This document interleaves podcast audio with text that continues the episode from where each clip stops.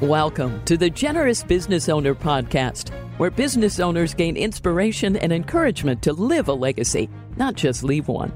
And now, your hosts, Jeff Thomas, Alan Barnhart, and Jeff Rutt. Welcome, everybody, to the Generous Business Owner Podcast. My name's Jeff Thomas, one of the co hosts of the show, and we have a real treat for you today. We have Kris Dehnert with us, who is uh, runs a company called well, let's see, all kinds of companies, but Dugout Mugs is probably the biggest one you're running. So, uh, Kris, welcome to the show. Thanks, man. Appreciate it. Thanks for having me. So, we always try to start, Kris. I mean, you have such an interesting story, so I kind of want to dive right into it. But before we kind of get into the meat of the business part, why don't you tell us a little about like where you grew up, how you grew up, that kind of thing? Yeah, so I'm a I'm a Central Florida guy. You know, born in Winter Haven, little town in the middle of the state, uh, Polk County and yeah, so when I was growing up, I mean, I it, what's funny now is as as many people probably can relate to is the hindsight's 2020, right? And and when I was growing up, I was just a hustler. Whether I was, you know, cutting yards, whether I was stripping, my mom owned and it still does to this day, own a ceiling fan and lighting store. So I'd strip old copper out of fan motors and things like that. And I remember buying candy and filling up my book bag with it and going selling it at school yeah. and buying pencils when we play that pencil break game. And then I got really creative because uh, now I look back and it's like it was a really good profit margin, right? But right. I, I made my own cinnamon toothpicks with cinnamon extract, 2000 at a time and sell them for 10 for a dollar. And it was wow. So looking back, like I just had this, this, uh, this grind and and yeah, it, I, it obviously it stayed with me for all these years. But you know, we didn't have a lot of money growing up. We weren't born like doing very well. My mom was, you know, worked two or three jobs you know, at times. Uh, my mom and dad they split, you know, when I was pretty young. But my dad was a, an amazing car salesman, and my mom was a female business entrepreneur before it was cool, you know, solopreneur. Yeah. So I got to learn a couple sides of the hustle from both of my parents. And my stepfather was, you know, the town barber, right? Which the, all these things kind of play into who I've become. Mm. That's what we, are a product of our surroundings, right? That's so true. And, and, we we keep the good, we we try to purge the bad, and we yeah. you know practice that every day of our life. And each of these people, and, and the town barber, by the way, was was teaching about relationships. Like right. everybody knows everybody, exactly. There, right? So so some of the things that we had access to, he cut the hair of the guy that owned the Major League Baseball team so we got to go to the suite.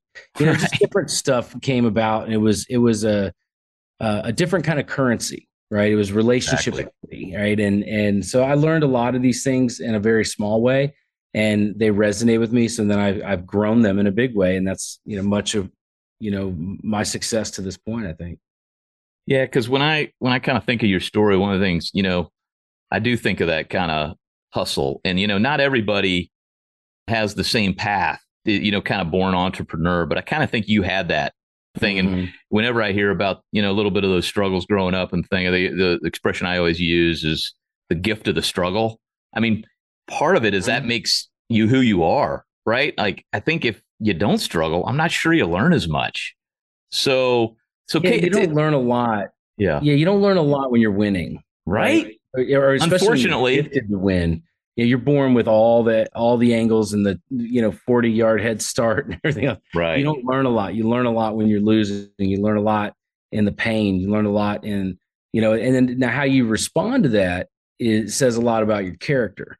So I think as these painful points happen in the struggle and the the adversity, how you come out of that is is fully in your control. You know, it's it's all perspective. You're exactly right. It's it's not whether we're going to have challenges; it's how we respond to the challenges. Okay? Correct. So so let's let's go through that. I mean, you've had a series of these things. So so so take us through. Okay, you, you maybe get out of high school. What what happens next, or early career? T- take us through that.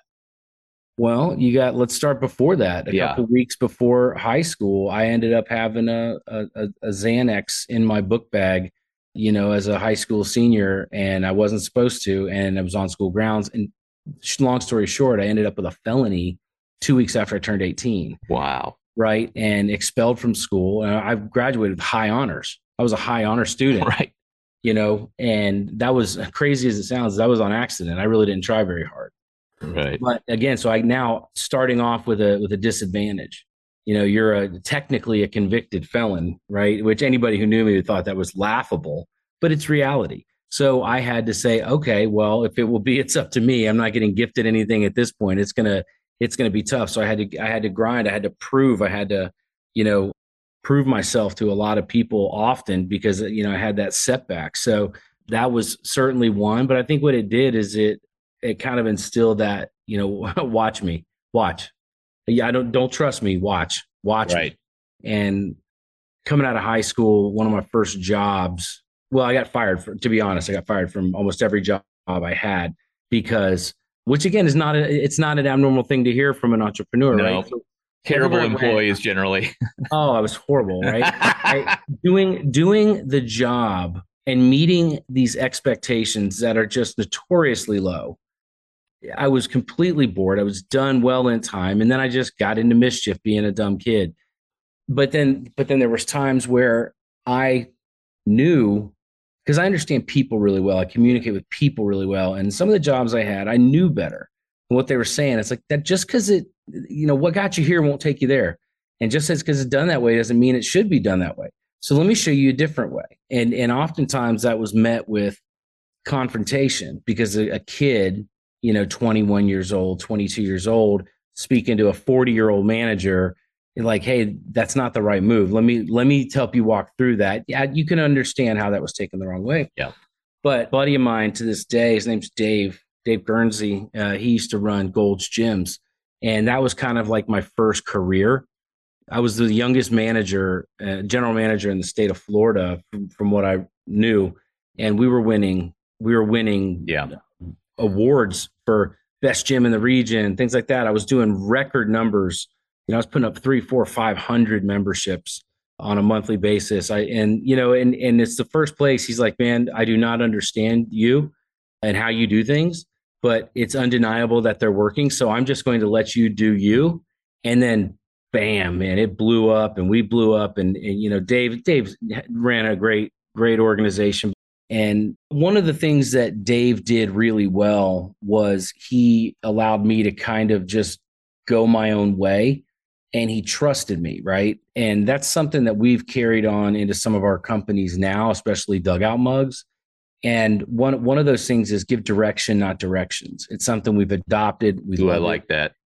And it's paint a picture. Be spend more time on the vision. And then when you show it to people and you share it with others, can they see that vision clearly? And if they can, you're done. Back up. That's where we're trying to go. That's what we're trying to create. And it takes the micromanagement out of it and it, and it empowers people to take ownership in what we're building. And I think with Dugout in particular, that's one of the things that's happened is it's self-policing internally.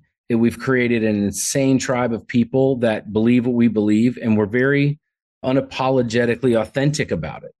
And I think that's part of our secret sauce. You know, we have these 12 principles at, at uh, Arcos, our company, and one of them is empower, don't control. And, and the reason is like those of us who started here, none of us like to be controlled and told what to do. But empowered with a vision, we share the same vision and mission. If you're not on those, you shouldn't work here. We're a dugout. But if you do, hey, you own your area, right? Everybody wants to have that freedom to contribute, you know, using their own gifts. So I love that because I don't like to be controlled. I don't like people telling me what to do, but I know you have to have alignment. Like even like in a on any sports team, you know, hey, what plays are we going to run? We got to run the same offense, the same defense. We got to, but everybody's got to play their role, and you need the freedom to, you know, play your role. So yeah. I really like that. You tell them what position they're playing. You tell them how many outs we have. You tell them every it, exactly. That's a great analogy. You're not going to go tell them how to pick the ball up and throw it to first base. And hey, hey if you're not getting the job done, we'll go find somebody else. It's okay. And there's a team you should be on. It's all right. Yeah. But give them the freedom, man. We all want that that freedom. So that that's cool. So should we get into uh, the origin of dugout mugs, or do you want to yeah, go back a little before that? Uh, Man, how much time you got? I know, right? There's a so Dugout's actually my eighth company. I've had a handful of them along the way, and if you go all the way back to 2015, I got sick. You know, I ruptured my appendix. It was it's not uncommon, right? But what's what was uncommon about my situation was the fact that, you know, 2 weeks earlier I had had double knee surgery. And because I had double knee surgery, I was on my crutches and I was trying to do everything I could to stay involved in work and get involved in the deals and handle this and handle that and I borrowed my buddy's Ferrari so I could use paddle shifters and I didn't have to use my feet so I can drive, you know, an hour away to go to meetings. And then I ruptured my appendix on the way back from one of these meetings. Well, I had the Stanley Cup the next night, so I'm not going to go to the, you know, I'm not going to go to the doctor, you know. So anyway, it, it, it's crazy. I was so busy being so busy that it nearly killed me because I didn't go to the doctor for a week, and I sat there with a ruptured appendix for a week.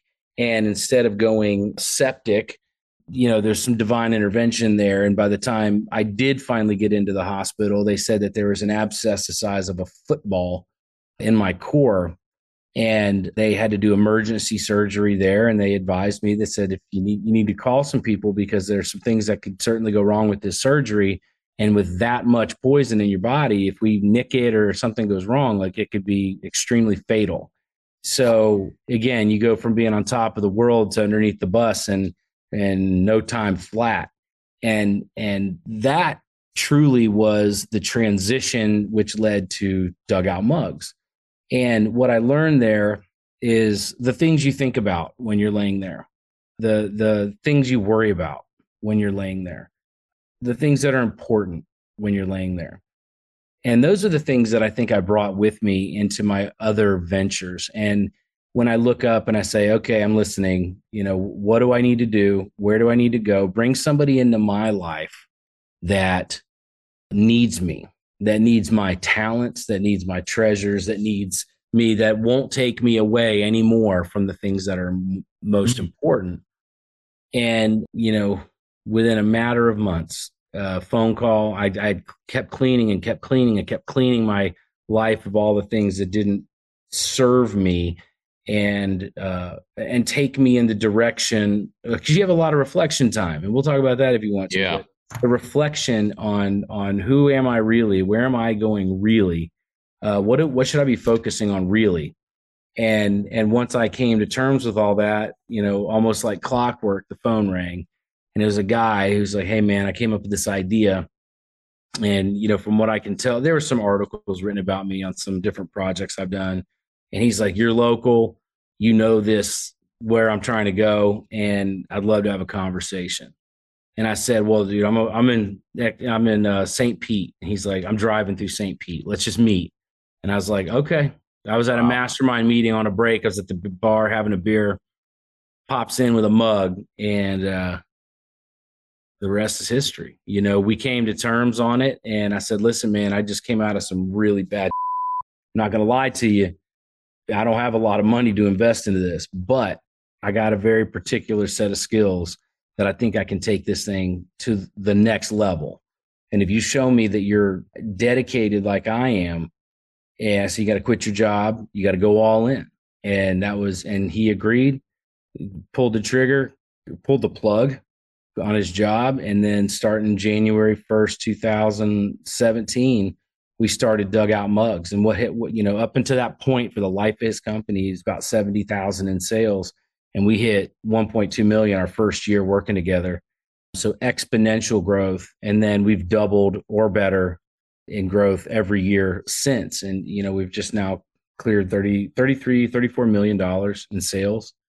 With dugout and it's been really cool because the more we've grown we kept in line with who we were and why we did what we did. Like, uh, you know, his first statements to me is like, I want to make my first million in flip flops. And I said, well, dude, I'm wearing flip flops and a backwards hat with you. So we're going to just do that anyway.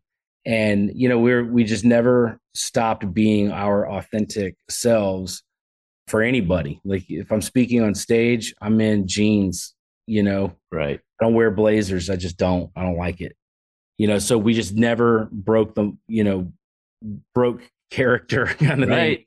And it's it served us. It served us really, really well. And and Randall's story, and you know, is, is an amazing one on its own. And and so he was a baseball player since he was a kid. Always wanted to be a pro player, and made it pretty high up into the Blue Jays organization, and was nearing the big leagues. And one day got that call. He's like, Hey man, sorry. Thanks for everything. You're done. Over. You're, yeah, it's over. And at that point, there's a lot of reflection that happens. You know, it's a, that's a trend that circles us a lot is reflection. And there's a lot of reflection that happens when you did your best and you're still not good enough. And you're like, okay, well, what now? And he lived in his sister's garage, backyard garage, the shed thing in her yard. And, you know, he did side hustle jobs like kids' parties and just whatever he could do. And uh, he dreamt up this idea of hollowing out a baseball bat barrel, you know, from a, idea he, an idea he had in a dugout at his alma mater when he went back to start coaching. When like nothing's working, you just want to get back to the game you loved. So he started being a coach again. And there was a coach in there cutting bats in half. And he picked up the barrels and thought, huh, I wonder if I could just drill that out and drink from it. And it turns out you can. and, turns and, uh, out it worked. Yeah, it turns out it worked. And he had this idea and he just shelved it. And he was looking for the right person, the right place, the right time. And, you know, as God would have it, you know, cross paths and the rest is history history in the making, I should say. Such a cool story, and that's neat. And you already had some because you did a lot of this online. Right now, I know we're on audio, and of course, uh, we're recording on Zoom, and I can see the mugs uh, behind you, dugout mugs. We'll put a link to it in the show notes so people can see it and uh, buy one if they want. But but you already had some digital skills. Where did those come from? So I'm 40 years old. I'll be 41 later this month, and it it's kind of cool. I was born right, like I was born into a family that loved to talk to people. My mom is won't ever stop. Used to embarrass the hell out. Of me. My stepdad was the town barber. My dad right. was the car salesman. Right. right, like these people are just people who talk to people. And, right. and so I grew up around that, and but I also grew up in the in the front side of the digital age and I remember back in like 05, 6, something like that, this new website called Facebook came out. And when I was working at the gym, I thought to myself, I was like, huh, so I can basically do this one to one conversation communication, but one to many. So I was like, okay, that's kind of neat. And then I started, I started doing that. And it's like, well, people don't want to be sold to, they want to be entertained. So the posts I would do were more uh, if you're familiar with the term gamification. Yep. I used to love gamification ever before it was a cool buzzword for somebody's PowerPoint. This was a decade, two de- you know, decade and a half ago. I'm playing with gamification and it worked amazingly. And I was like, oh, that was pretty cool. So it's like, well, that was selling memberships. So I can just sell anything. And a buddy of mine in 2008 decided to uh, jump into the real estate space in 08 when things were going going crazy, but we were flipping short sales. And uh, so I was, so I mean, we flipped one or two houses, but with my ability to communicate one to many through these new platforms and with my ability to communicate in general, we launched a nationwide coaching program.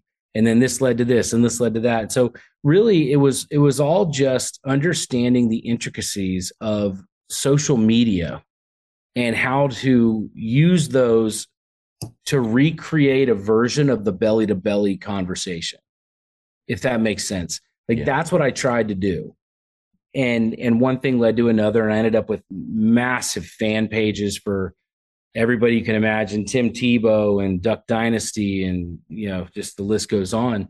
And and to the point where they got so big i ended up working with those people because i had such an influence in their audience. And it ended me up i told you earlier at in cy robertson's backyard for his wedding vow renewal and it and, and down in that's a me and tim tebow over here on this side with the ball signed by tim because i helped put butts in seats for his town hall meeting and just a bunch of cool experiences right and i think ever since i got sick the one thing one of my number one you know uh, deal breaker kind of metrics is can i have fun is it experiential? Can I play with my friends? Can I leverage my network? Right. Like it, it is never anymore. How much money will it make me? Right. Because that's just not as important anymore. Usually it's a result of all these other things working in unison, honestly, but it's never the guiding light. Uh, so social media and just talking with people and being with people and communicating and uh, that's that's where I learned digital skills. Uh, you know what I mean? It was just yeah. it, it seems like your genius is in you know. I think great marketing, and I I think it's very few people, and I'm not sure I do a great job, but I always struggle with it. But I I I think I I think you have this understanding the way the customer thinks, not just yeah. selling like the features and benefits. You know what I'm saying? Mm. Or you know, like I was, I, I posted a video of like Steve Jobs speech, you know, when they did the Think Different campaign all those years ago.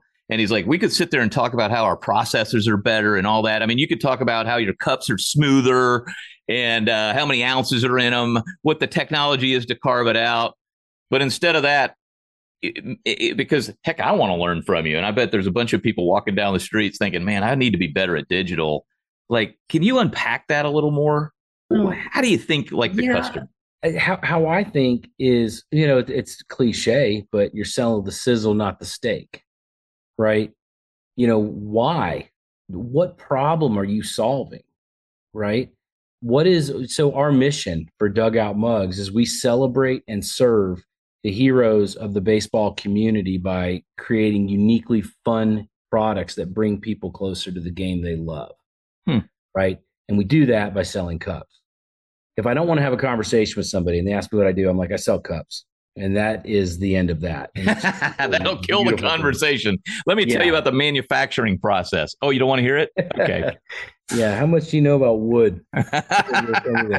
pound sand, right? right? But uh, but really, I think it, it's.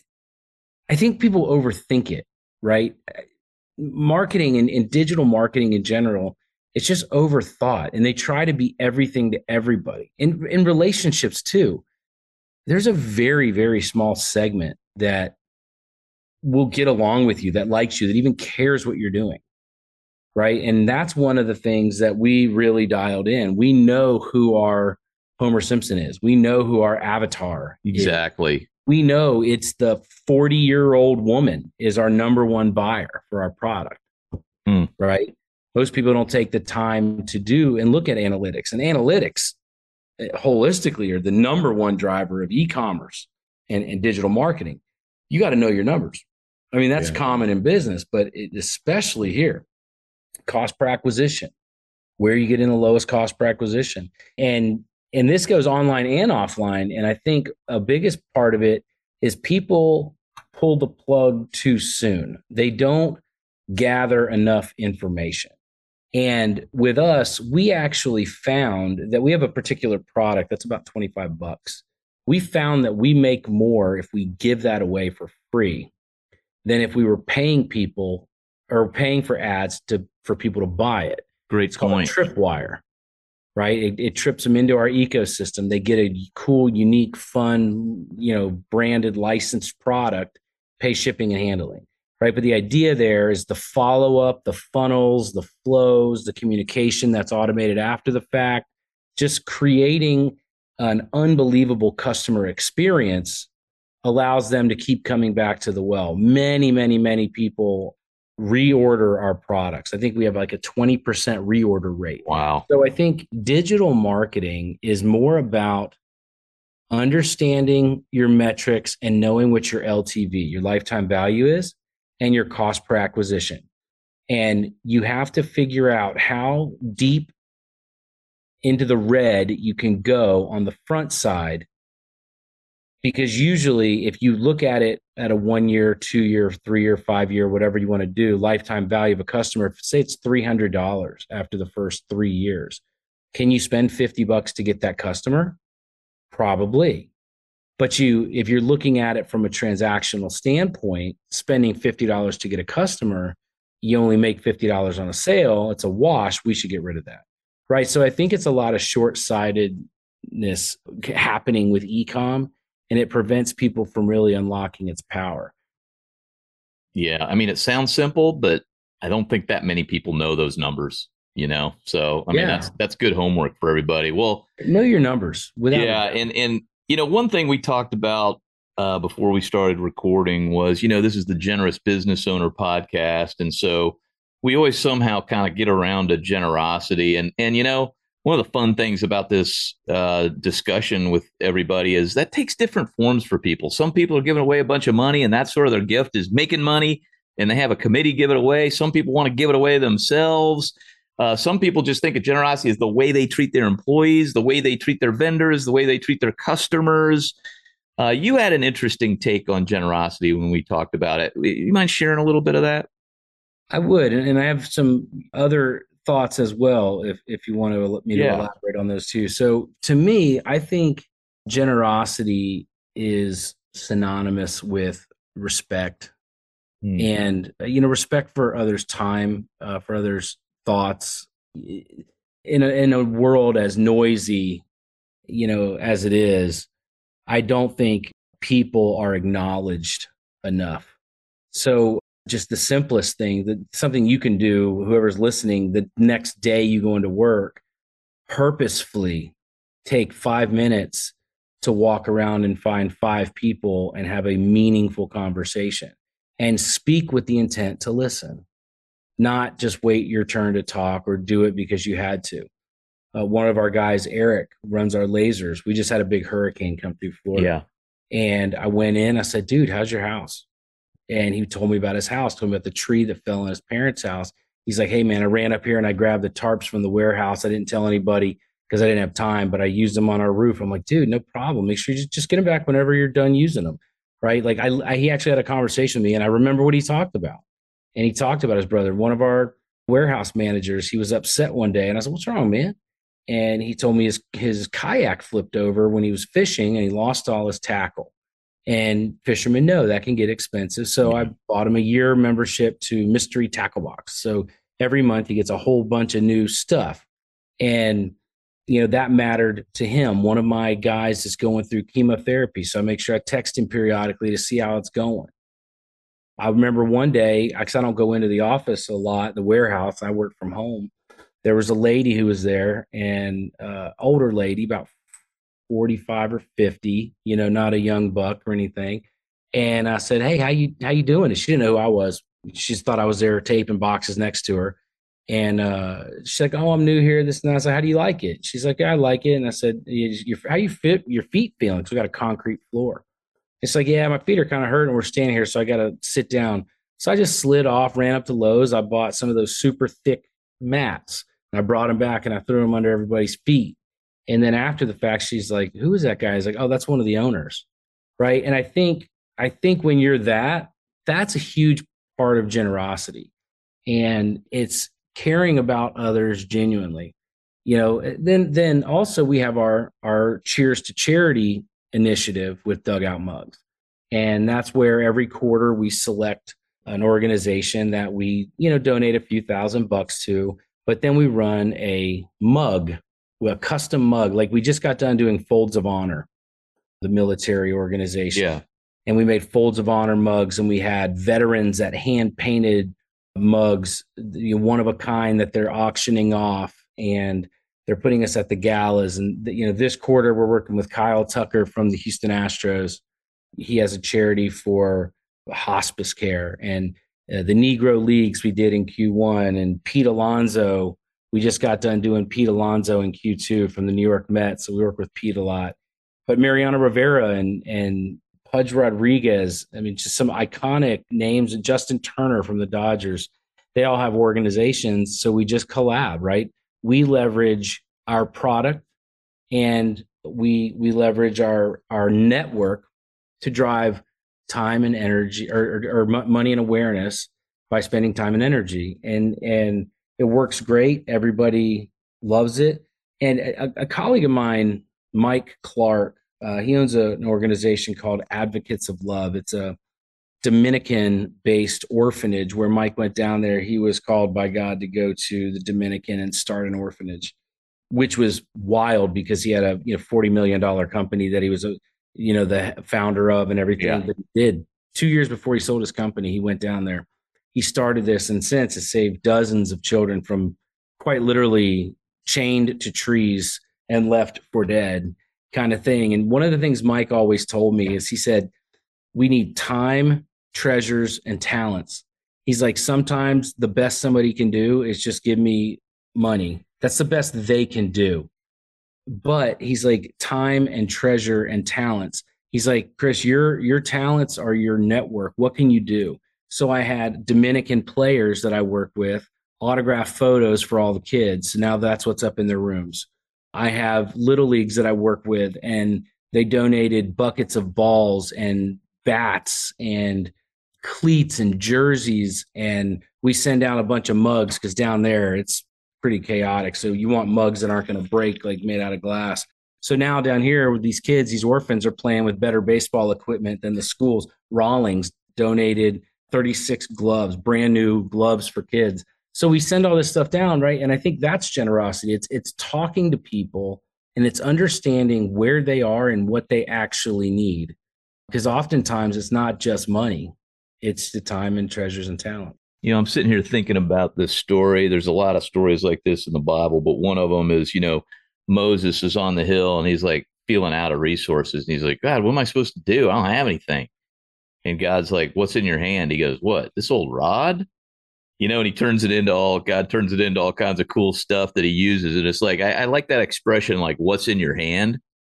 Like this story for me is it's just it all fits so logically together, and I think I think a lot of people, you know, a lot of business owners and stuff, you know, they get so absorbed, you know, like you were talking about. I've been in that place, and I'm constantly fighting that urge to, you know, get my hands in everything and you have to have margin to do the things you're talking about. Like you have to have margin to have five conversations in the office. If you got like meeting back to back to back and you have no margin, you know, because you're trying to control everything, you know, I'm taking that to heart. I need to do that better in the office to create that margin.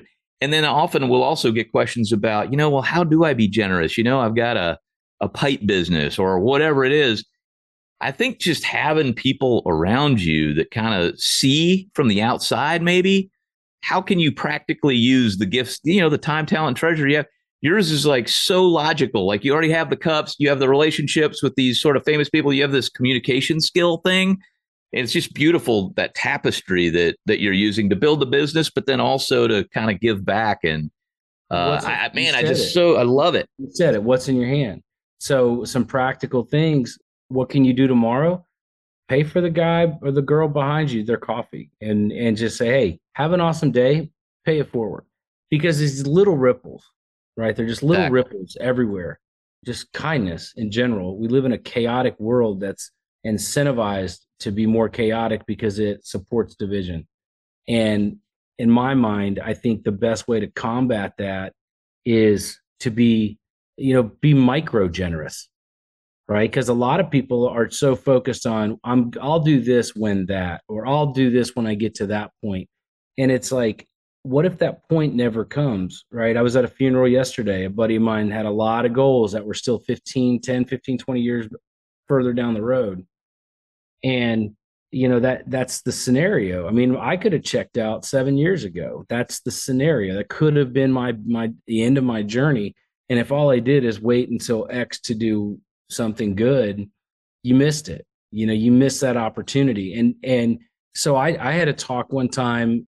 A buddy of mine, Raj, has a big podcast, and I got a call on it hit me on on LinkedIn two weeks later. A guy said, "Hey man, I listened to that podcast the other day, and it saved my life yesterday." So I wanted to say thanks for that. And I was like, "Well, damn, dude, you got to fill me in on this, right?" And uh, he did. And so what I did is I shared. I shared what was in my hand, and that was an experience. And it ended up saving his life, and he had kids and wife and everything else. So, like, you know, awesome. There's a guy, an entrepreneur called me the other day, you know, because I do consulting. I still own a consulting company. And, I, you know, if it's a cool, fun company, I'll, I'll play ball with it. But a guy, you know, typically I charge for my time. And this guy reached out, he just needed help and I gave him a half hour of my time. I said, listen, dude, you got a half hour, whatever you want to do, you got it. So we just wrapped about apparel because I had a, uh, we did like $20 million in sales of apparel at one point in my life. One of my million careers, it feels like. And, and I gave him some advice and I told him some things and he came back and he's like, dude, I implemented those things we talked about.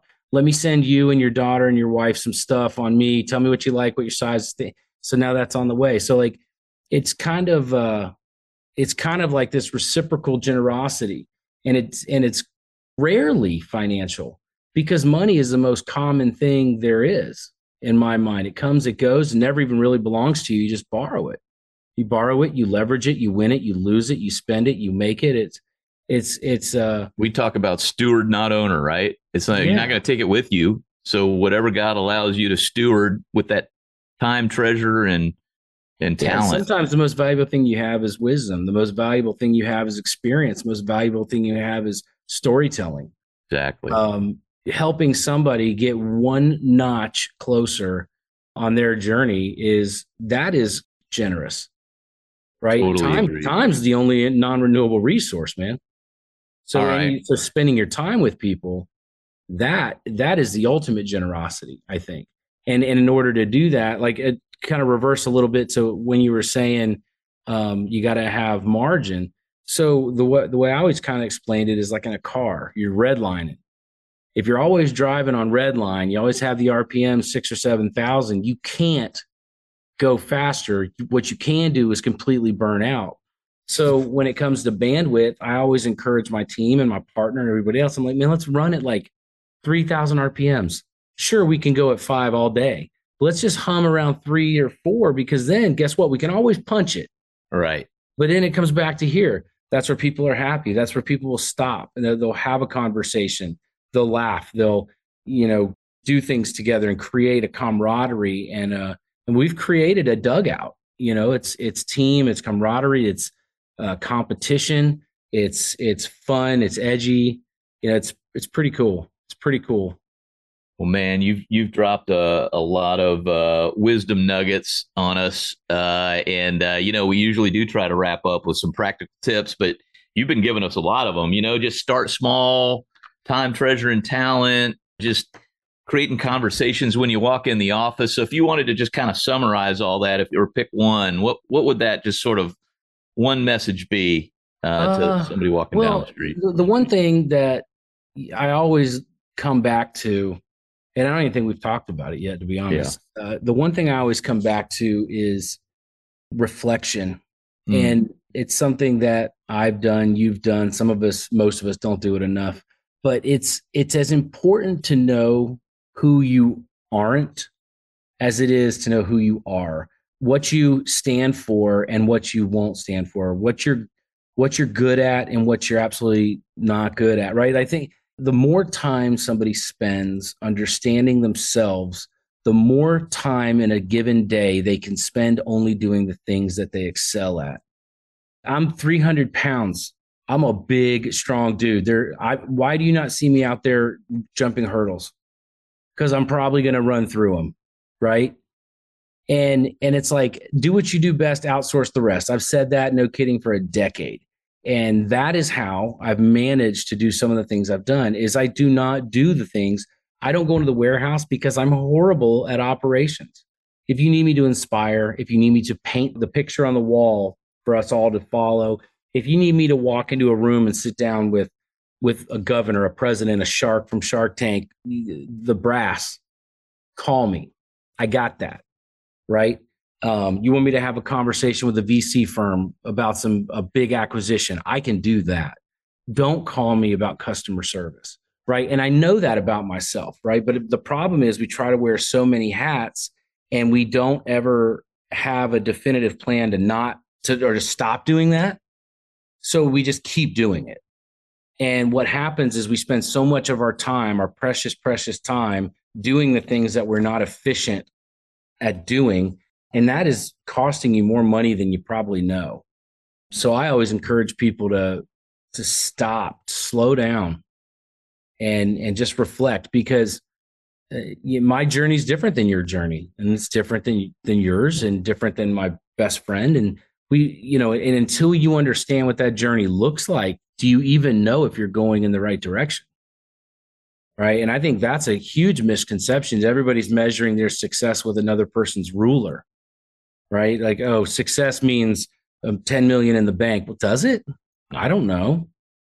Does it mean you get to spend every minute of every day with your family if that's your choice? Do you get to golf every other day? Is what what is important to you? And then you build the lifestyle by design around that. I, I think I wish somebody would have told me that a long time ago versus me having to, you know, lay in a hospital for days on end, figuring it out the hard way. And I love that. You know, as, as you were saying that, I was kind of scribbling down, you know, what do I, how would I reframe that? And I, I just, I wrote down like success and margin are only available if you know what to say no to. And if oh if, no is sexy, that is the right? best thing you could learn to say. There's no way. So you can have margin and just do less of the wrong things. But if yeah. you want sort of success by your own definition, by race God gives you to run, so only run your own race. Success means running your own race the best you can, regardless. I love what you said.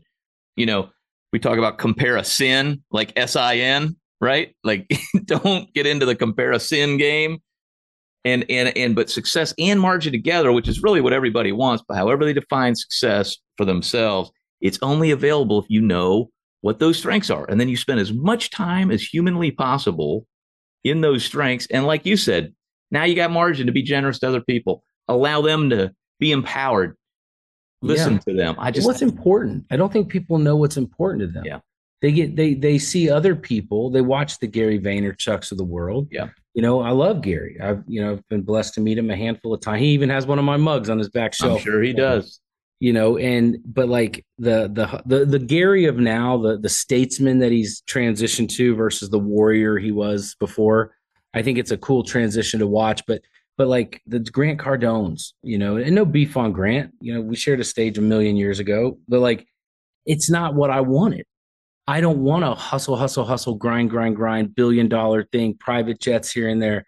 You know, I'm good flying first class and hanging out in the Amex lounge, you know, like it doesn't bother me one bit.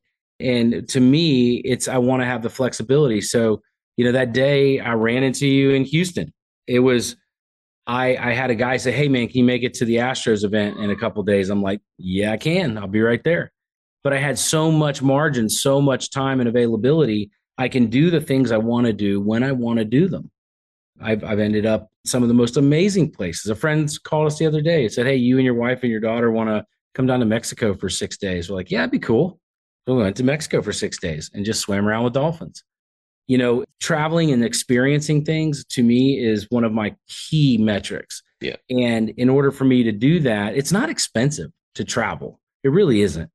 It's time consuming and that's usually the biggest constraint. So for me time um, I, have, I own a golf company big golf right? And when the golf company came my way i looked at it you know through my lenses that i've built and it's can i have fun with my friends? Absolutely. Is it experiential? Without a doubt. Is it fun? Does it take and then the, one of the big ones is does it take away any time from my friends and family? And in this case no I already had the network, plug this, touch that, boom, boom, boom. You three are going to run the show on the day to day, rock and roll. I'll be here when you need me. And that's exactly what I what I do. I pop I, I a buddy of mine, I, will tell you a fun story and we can wrap it up. But a buddy of mine's big into horses. And we're we're talking about horses. He's a big uh, CEO of some massive, like crazy company I'd never heard of, but he's an amazing guy. So I learned a lot about it.